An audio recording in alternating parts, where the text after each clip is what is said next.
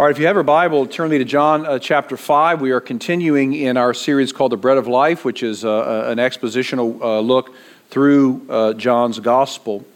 Uh, right in the heart of downtown Honolulu is a, is a little restaurant. It's kind of a greasy spoon restaurant that, that seems a lot like Waffle House, but it isn't. It's actually something different. I've never been there, but this is what's told of me, to me. Um, Pastor Tony was a longtime pastor, a Baptist pastor, and he was there in Honolulu. And he had just touched down after a long flight, and he found that he couldn't sleep. And so he decided to get up and walk the city. He's walking around uh, downtown. Uh, it's 3 o'clock in the morning. He's looking for something to eat, and he discovers this restaurant that I just mentioned to you. So he goes in the restaurant, and he notices there's kind of grease everywhere. The menu's got film on it, there's grease on the table. So he decides he's just, just going to have a, a cup of coffee and a donut. Well, there's a, a guy working behind the counter. Later discovered his name was Harry, and he says to you, What can I get for you? And Pastor Tony says, Let me just get a, a cup of coffee, please. So he's sitting there, kind of quietly waiting uh, for his coffee. And as soon as he gets his coffee, into the restaurant walk eight prostitutes. They come in. It's a small restaurant, so they kind of they're, they're sitting in, in, close proximity. One's on Tony's right hand and one's on Tony's left hand. They start talking back and forth to each other loudly and somewhat crudely. Tony's trying not to listen, but he can't help it. They're talking right in front of his face. And one of the prostitutes, the one on his right, says to the one on his left, You know, tomorrow's my birthday, turning 39. The, the lady to which she made this comment says, Well, why are you telling me? What do you want me to, to do about it? You want me to throw you a party? Bake you a cake? And the lady said, No, I, I'm just telling you because it's my birthday. I don't expect you to do anything. I've never had a birthday party. I don't expect that I should get one now. So they continue to talk for a little bit, and they all get up and leave this restaurant. Pastor Tony says to the guy behind the counter, Hey, have you seen these ladies before? He said, Oh, they're in here every night. They come in every single day or morning at 3 a.m. and talk.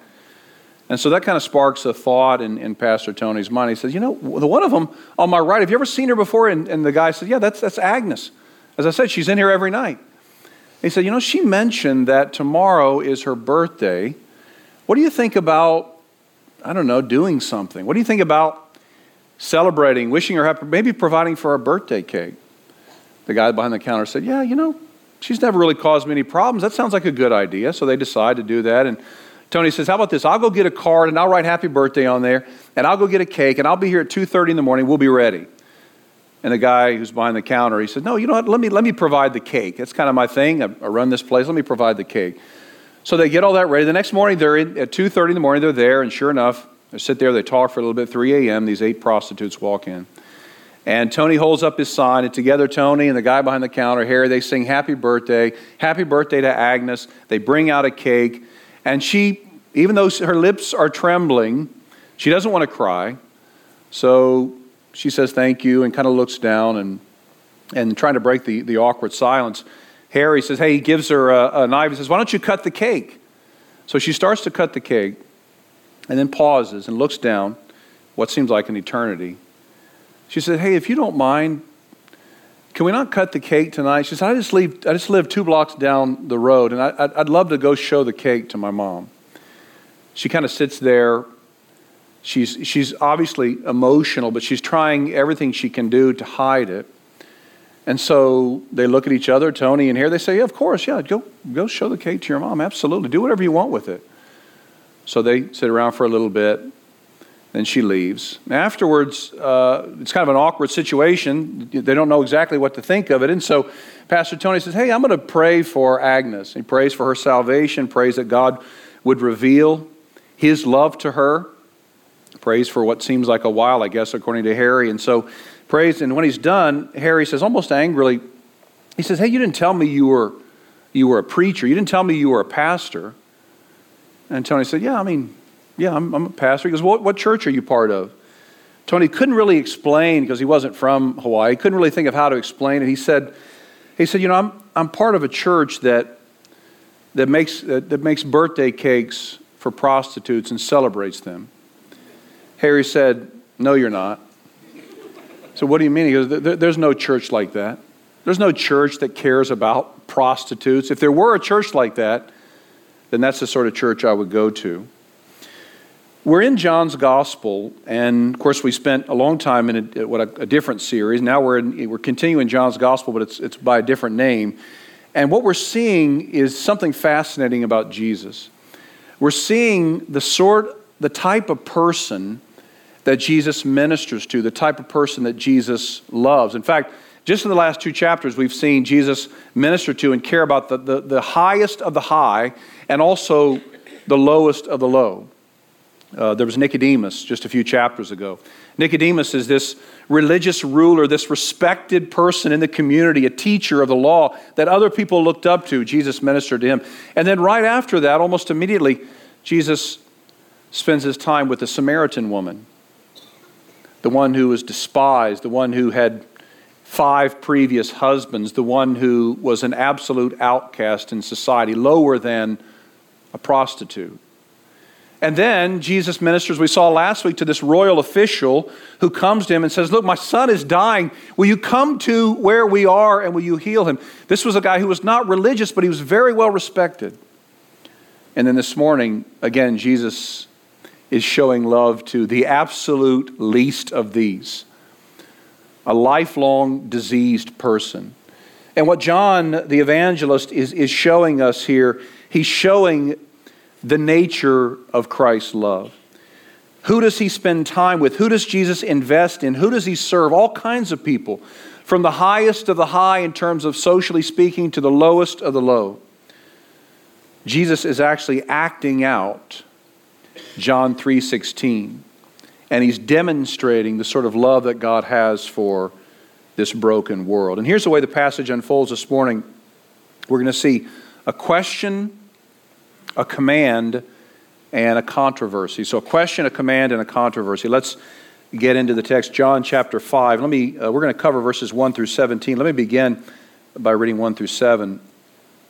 The Word of God reads this way After this, there was a feast of the Jews, and Jesus went up to Jerusalem. Now, there is in Jerusalem by the sheep gate a pool in Aramaic called Bethesda, which has five roofed colonnades. In these lay a multitude of invalids, blind, lame, and paralyzed. One man was there who had been an invalid for 38 years. When Jesus saw him lying there and knew that he had already been there a long time, he said to him, Do you want to be healed? The sick man answered him, Sir, I have no one to put me into the pool when the water is stirred, and while I'm going, another steps down before me. Now, this exchange took place during a feast. Uh, we're not told exactly what feast it was, and it doesn't really matter, to be honest with you. But Jesus is at the temple where he seemed to be regularly. And at the temple, there was a pool. Actually, it was, it was a rectangular pool that had a wall that divided it, made it made, making it kind of what looking like two pools, but it had five. Uh, it was a five-sided pool called Bethesda, which had these five roofed porches. Until the late, late 19th century, uh, it was covered with layers and layers of debris. And if you've ever been to Jerusalem, you, you know there, there's throughout history you've had rubble upon rubble. And so um, it was only discovered really in the late 19th century, and, and, it was determined that this was in fact Bethesda from John chapter 5. Uh, Janine and I were in uh, Israel about a year and a half ago. We had the chance to go see uh, the remnants of Bethesda, that, this very pool. Well, in that fairly small area in Jesus' day, wasn't that expansive. There were a multitude of people, many people who were crippled, many people who were immobile, who were sick, diseased, paralyzed, blind, lame, etc. They would gather there hoping for a miracle. There was a popular belief, and it was actually more of a superstition, that, that an angel would come and with his finger stir up the pool. And when this happened, the very first person into the pool would be healed of whatever remedy ailed them. And so you had all these people who were, who were lying around, and you had people who were paralyzed who had other people with them, so that when the pool was stirred, they could be the first one lowered into it and they could be healed of their disease. What was probably happening, though, was that uh, something underground was causing the water to stir. But again, with this multitude of people waiting, Jesus singles out one man and approaches him. Now, it's, it's important to note the man didn't come to Jesus, and this will make more sense in a minute. Jesus was after him. He wasn't after Jesus. The 16th century Spanish artist Pedro Llorente imagines a scene like this. You can see the picture behind me. Well, actually, you can't see that very well, can you?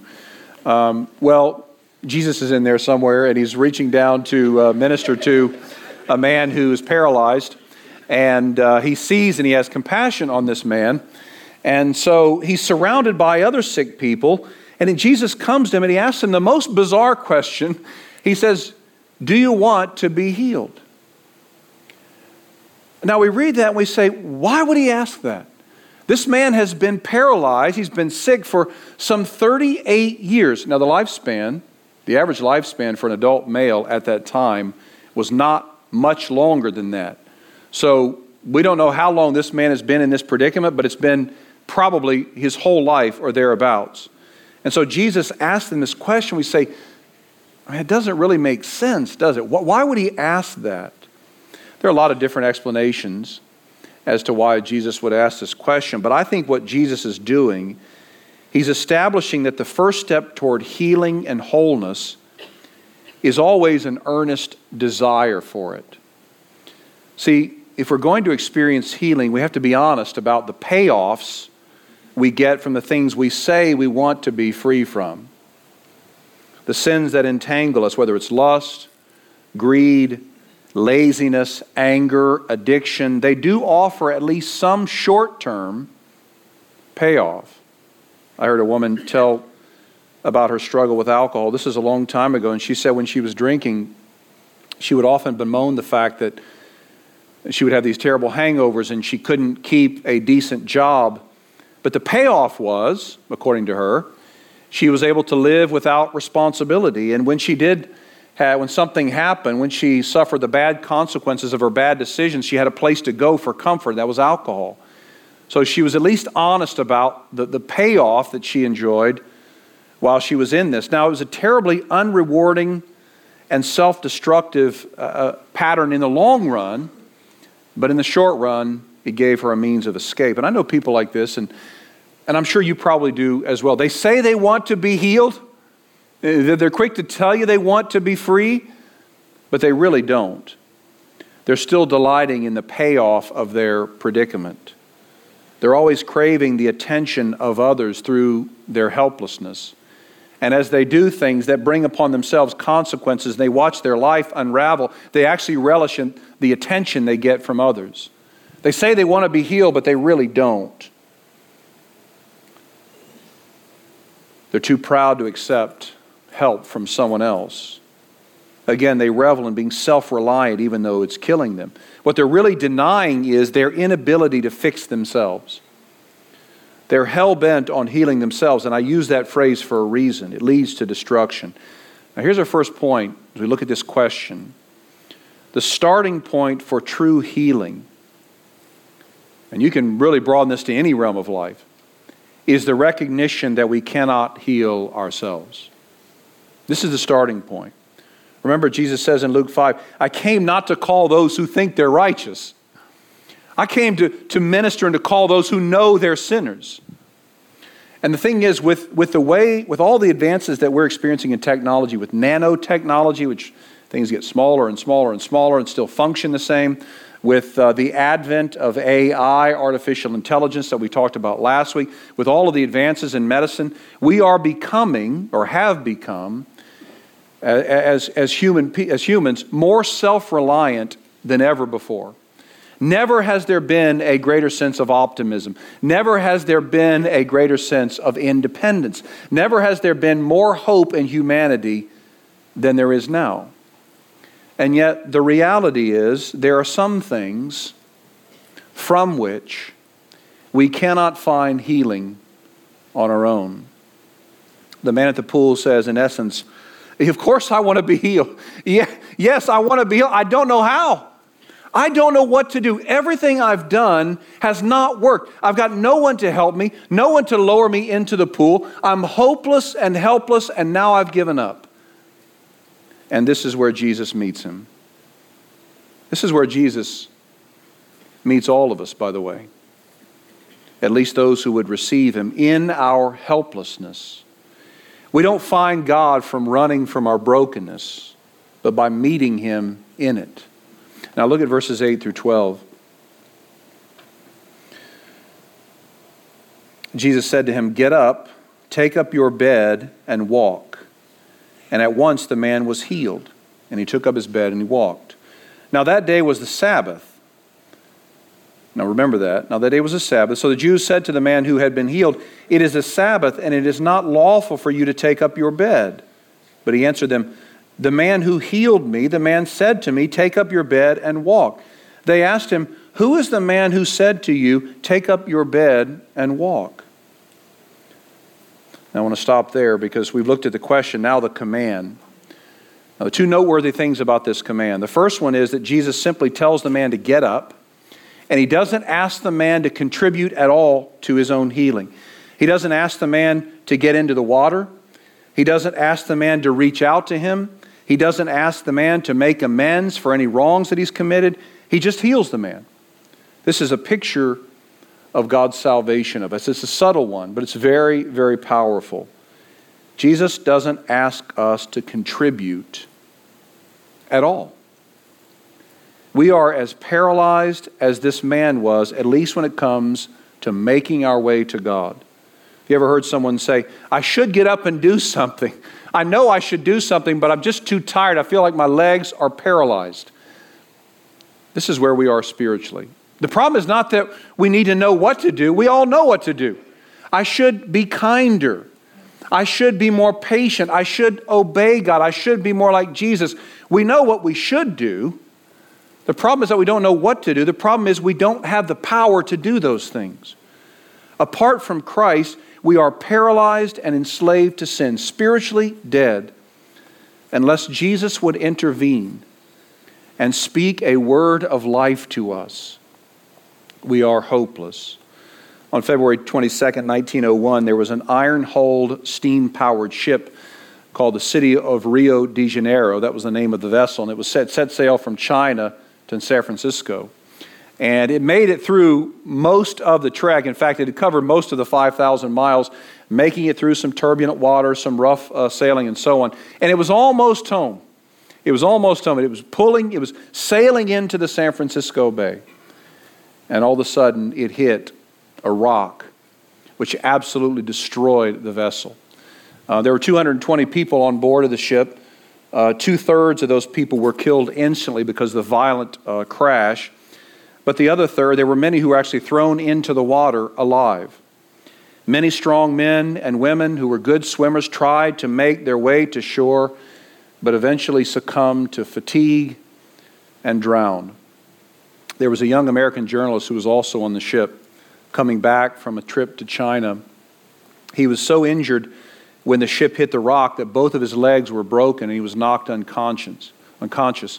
And while he's in the air, catapulted from the ship with two broken legs, unconscious, he hits the water, and the cold water instantly sort of stirs him back to life. Well, he knew he couldn't swim. His legs were broken. He's in tremendous pain. So, what he decided to do was just kind of float, lie back on his, on his back and float. This man had no ability to do anything. For hours, he just floated. Finally, he was drawn out of the water by a rescue party, party. Others who had tried to make it on their own, others who thought, I can do this. I can do this. I have the strength. I have the ability. I'm, I'm in good health. I can do this they all perished in the water. Now, there are few better pictures of God's salvation than this one. As people born into sin, we are helpless to save ourselves. Our wills, as Augustine would say in the fourth century, our wills are broken. We cannot make our way to God. But Jesus speaks a word of life, and He heals us. We simply must believe in who He is and that He has the power to do it. Now, I said there were two noteworthy things about this command. The fir- first noteworthy thing is that Jesus doesn't ask the guy to do anything. Now, the second one is, is equally powerful, but to me, it's fascinating and, and dare I say, scandalous. It's the fact that Jesus tells the man to take up his bed. Now, have you ever read that and wonder, like, why does Jesus care what he does with his bed? Why does it matter to Jesus what he does? I mean, Does he just want to make sure that he takes up his mat so he'll make room for someone else? Kind of like when you go to the neighborhood and all the, the, the chairs are taken by the pool. You know, you go to the pool and there's no one else there. Is Jesus just being thoughtful here? Why this command? Well, Jesus is stirring up more than just the water here. When does this miracle take place? It takes place, as we mentioned, on the Sabbath, verse 9. And there were a lot of rules on the Sabbath, a lot of things that the Jewish religious people said you cannot do on the Sabbath. And at the heart of that is you can't, you couldn't work. Now, according to the Mishnah, which was the, the collection of the teaching of the elders, there were 39 different applications or 39 different ways that this work, you can't work, was applied. For example, you couldn't water a plant, uh, you couldn't bake or cook anything. Uh, you couldn't write anything, even with your offhand. So if you're right handed, you still couldn't write anything with your left hand. You couldn't even extinguish a flame, even if your house were on fire. That was considered work. And certainly, one of the things that was made very clear, as I'm going to show you just a second explicitly, is you couldn't carry anything on the Sabbath a piece of parchment, a lamp, a dish. In fact, according to the Mishnah, very specifically, carrying empty beds is explicitly forbidden on the Sabbath, on Shabbat. Now, what does Jesus tell this man to do? He says, Pick up your empty bed and carry it. This is an, ex- this is an explicit violation of the Sabbath. This is deliberate provocation by Jesus, hence the title of this message. One biblical scholar writes The gospel records make unanimously clear that Jesus disliked something about the Sabbath practices observed in his time.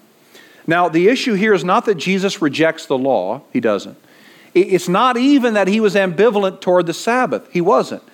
What was going on here is Jesus was demonstrating very powerfully to the religious leaders your, all your extra interpretations and extra biblical requirements are not going to weigh on me. I'm not going to pay attention to them. They're not going to be binding on me. And here's why. This is our second point. Legalism exhausts and divides. Jesus provides rest and unity. Now, let me explain. Legalism is the teaching by, that by keeping the rules, and it's, of course, an ever increasing list of rules, we can actually gain favor with God. How does legalism exhaust?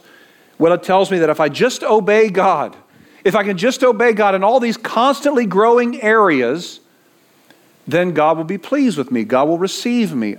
I'll be right with God. But here's the thing I try to obey the laws, I try to obey the rules, I try to keep all the standards, but I keep failing. I keep failing. And when that happens, then, with every failure, I become more and more discouraged. Peace becomes more and more elusive to the point that I just give up. This is what legalism does it exhausts. Now, I also said it divides. How does legalism divide? Well, it, it, it, causes us to judge someone else according to our standards without loving them, without empathizing with them, without understanding them, without care about, caring about them. We just want them to start adhering to our personal convictions. Now, here's where this gets absolutely fascinating. Notice what the religious leaders, the Jewish leaders, said to the man who had just been healed. The man has been paralyzed, some have argued a paraplegic for 38 years. And what do the religious, what do the leaders say to him? Do they say, This is amazing? Like, how did this happen? How do you feel about you? You have to be, feel amazing about this. How do you feel about this? What, what caused this to take place? This is a miracle. What's going through your mind? Like, what are you thinking right now? They don't say any of those things. They don't even ask who healed you. They say, Who told you that you could take up your mat on the Sabbath? They don't care about this man. They don't rejoice with him. They don't, they don't celebrate with him. They're not concerned about him.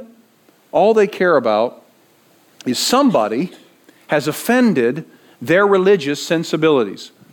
Somebody has violated their personal convictions. And they were so mad about it, as we're going to read in just a moment, they persecuted Jesus and they tried to kill him. Janine and I were sitting out on our back porch yesterday morning, and the way that our houses are in our neighborhood, you, all the houses, that the, there is kind of a circle, so in the back of each house kind of faces each other. And we're sitting there, and we heard a neighbor, not directly behind us, but kind of diagonal, talking about theology. So I'm thinking, oh, this is interesting. So I kind of listened for a minute. I, I couldn't hear well enough, so I went and put my ear to the fence. And uh, so we walked over there, and I kind of leaned over the fence and said, hey, hey, we had never met these neighbors before. We said, hey, just want to introduce ourselves. My name is John. Janine was behind me. This is Janine. And uh, we said, were, were, you talking about theology? And um, they said, yeah. They explained that what they're. They said, why don't you guys come around and talk to us? So we walked around kind of the neighborhood, sat down with them on their back porch, and we started talking about theology and Jesus. And somehow we started talking about legalism and self righteousness. And what I, what I said to them was, and you know, we, we had a wonder, what a sweet family, wonderful conversation. And uh, what I said to them was, you know, I spent almost two years studying the, the Gospel of Matthew. This is a couple years ago.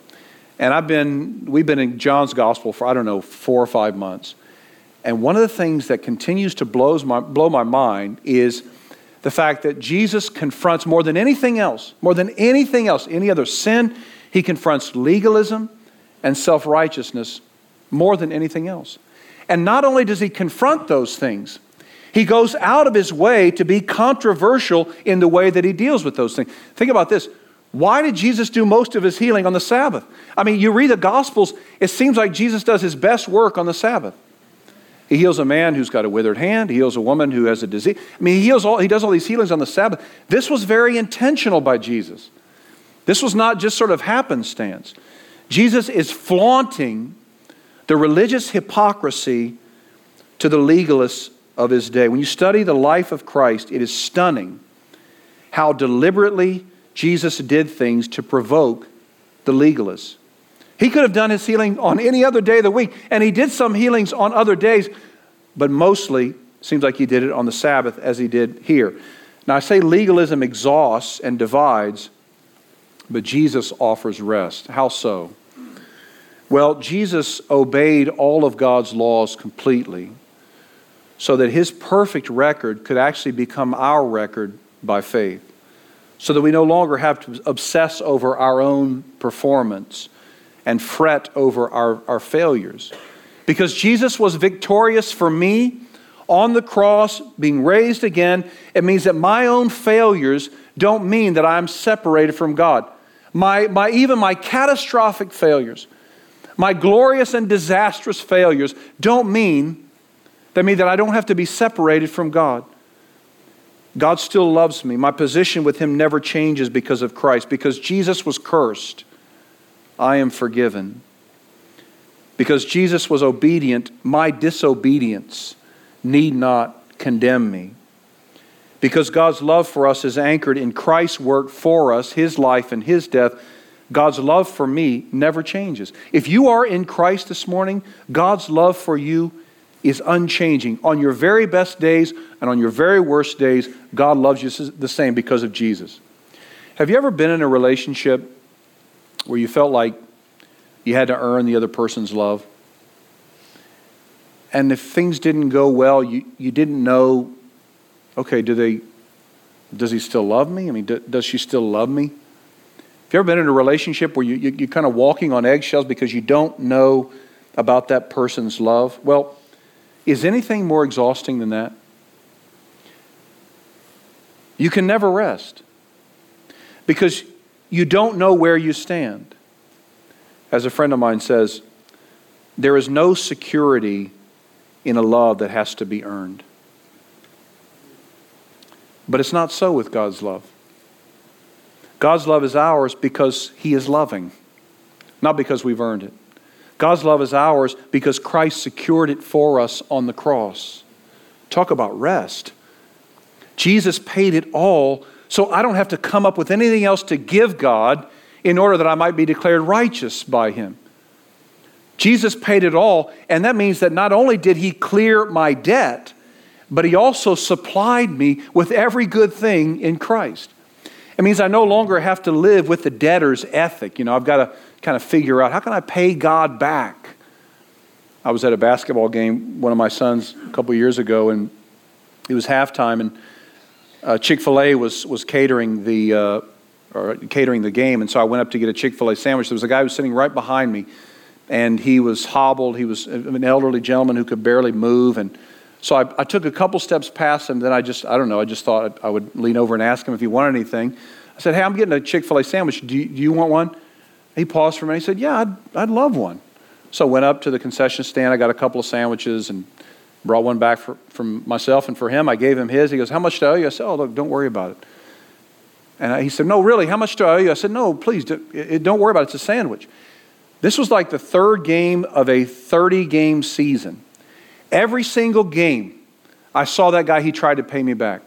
He couldn't stand it. Every time I saw him, he was trying to give me money for that sandwich. I said, Look, don't worry about it. When we are in debt to someone, it, it hangs over us, it weighs on us. But Christ paid it all, so we're debt free. We don't owe God anything. Jesus has paid it all. We don't have to come up with what we're, what we're to surrender to God that we may be loved. So Jesus provides rest. He also unifies. The gospel creates a culture where people are honest about their failures. Because again, failure doesn't cost us everything. The gospel creates an environment where people repent to one another. They say, you know what? I'm sorry, I blew it. Please forgive me. Because we don't have to pretend to be perfect because Jesus was perfect for us, and that's enough. One pastor and author, Ray Ortlund, says this The good news of acceptance in Christ alone creates a culture of emotionally secure, adaptable people. Conversely, trusting in ourselves that we are righteous and viewing others with contempt always go together. Those who know that they have contributed nothing to their salvation, they're humble. Those who understand that their righteousness is a gift are grateful. Those who know that their standing with God is secure in Christ are repentant. They're secure in God's love, so they love freely, which creates unity. All right, there's the question and the command. Let's look at the controversy, verses 13 through 17. Now, the man who had been healed did not know who it was, for Jesus had withdrawn, and there was a crowd in the place. Afterward, Jesus found him in the temple and said to him, See, you are well. Sin no more, that nothing worse may happen to you. The man went away and told the Jews that it was Jesus who had healed him.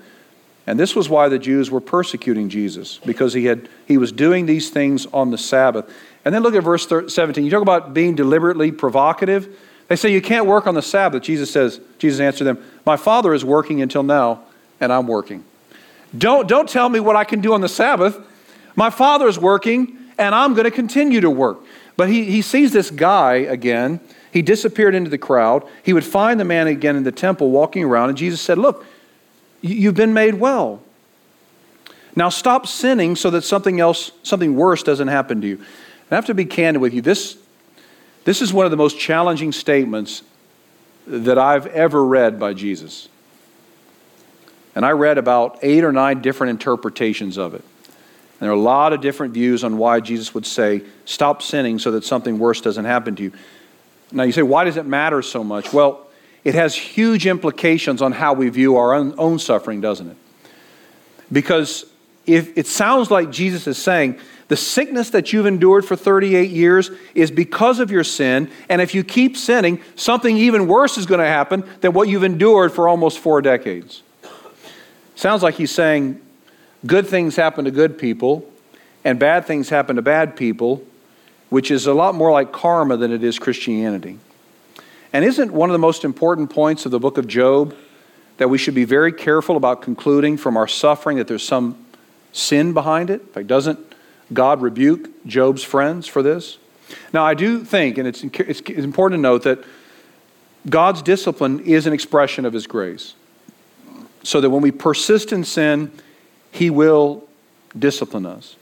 And that discipline, even though it's an act of love, can seem severe. And so sometimes it, God's discipline may manifest itself in physical ailments, financial struggles, career struggles, uh, relational and emotional anguish. So, absolutely. But I don't believe that this is what Jesus is saying here. I don't think he's saying to the man, You've been paralyzed for 38 years because of sin. And if you're not careful and you sin again in a certain way, you'll have it way worse than you had it to begin with. It just doesn't, to me, seem consistent with all the other teaching that I read from Jesus. Even in the same gospel, chapter 9, where there's a blind man who's, who Jesus makes it very clear that he's not blind because of some specific sin, and he even rebukes those who suggest as much. So, what, what is going on here? Again, and you can disagree with me. There's about, I read eight, there's another three or four, there's probably 11, 12 different interpretations of this. Here's what I think is going on I don't think this man ever put his faith in Jesus. He started well with the recognition of his need, but he never put his hope in Jesus for salvation. That would explain why, when the Jews asked him, Who told you to take up your mat and walk? he immediately pointed out that it was Jesus who said this to him. Unlike the blind man in John 9, whom Jesus healed, and then he defended Jesus, this guy actually testifies against Jesus. Just like Eve did with the serpent and Adam did with Eve, there's a sense of accusation here. Uh, New Testament scholar Frederick Bruner writes this Doesn't he know he is endangering his healer? It's hard to see complete innocence in his remark. I consider the man to be only half healed, physically, but not spiritually. And in case you're wondering, about half the people that I read believe this man followed Jesus and became a, a Christ follower. The other half would say that he didn't.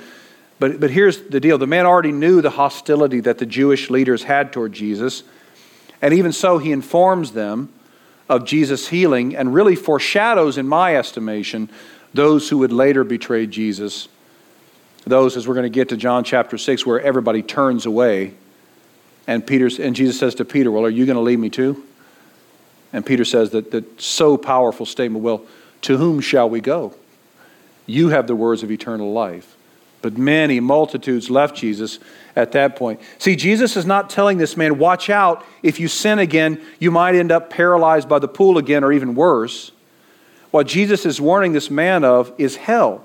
By sin no more, or literally stop sinning in verse 14, what Jesus is saying is stop not believing, stop not trusting, stop not putting your faith in me because he says, a far worse fate than physical suffering awaits you, and that is total separation from God. In other words, it's not enough for us just to know that we're broken. This awareness must lead us to Christ and his complete healing. Here's our final point this morning. Recognizing our helplessness is not sufficient in itself. We must also embrace Christ as our only righteousness. See, most people are willing to say, well, of course. Of course I'm messed up. Of course I'm screwed up. Aren't we all? Of course I have issues. Don't we all? But it takes a work of God's Spirit for us to say, you know, I am broken and I am sinful, and these are the specific ways that my sin manifests. And I know there's nothing good in me that I should sort of gain God's favor. The only way that I should be forgiven, the only way that I can ever be made right with God, the only way that I can spend eternity with God is from a righteousness that comes from outside of me, from a cleansing and a purifying and a forgiving that comes by faith alone in Jesus Christ alone. And maybe this morning you're in that category. You'll say, Yeah, look, just like everybody else, of course, I've got problems. Of course, I don't always do it right. Of course, I'm messed up. But you've never come to the place where you said, Yeah, you know what? Here's how I've rebelled against God, and here's why I need forgiveness. Here's how I've violated God's perfect standard of the law, and here's how I need Christ's complete healing. May God give us the grace not only to recognize our own brokenness but to run to Christ for forgiveness and healing. Let's pray.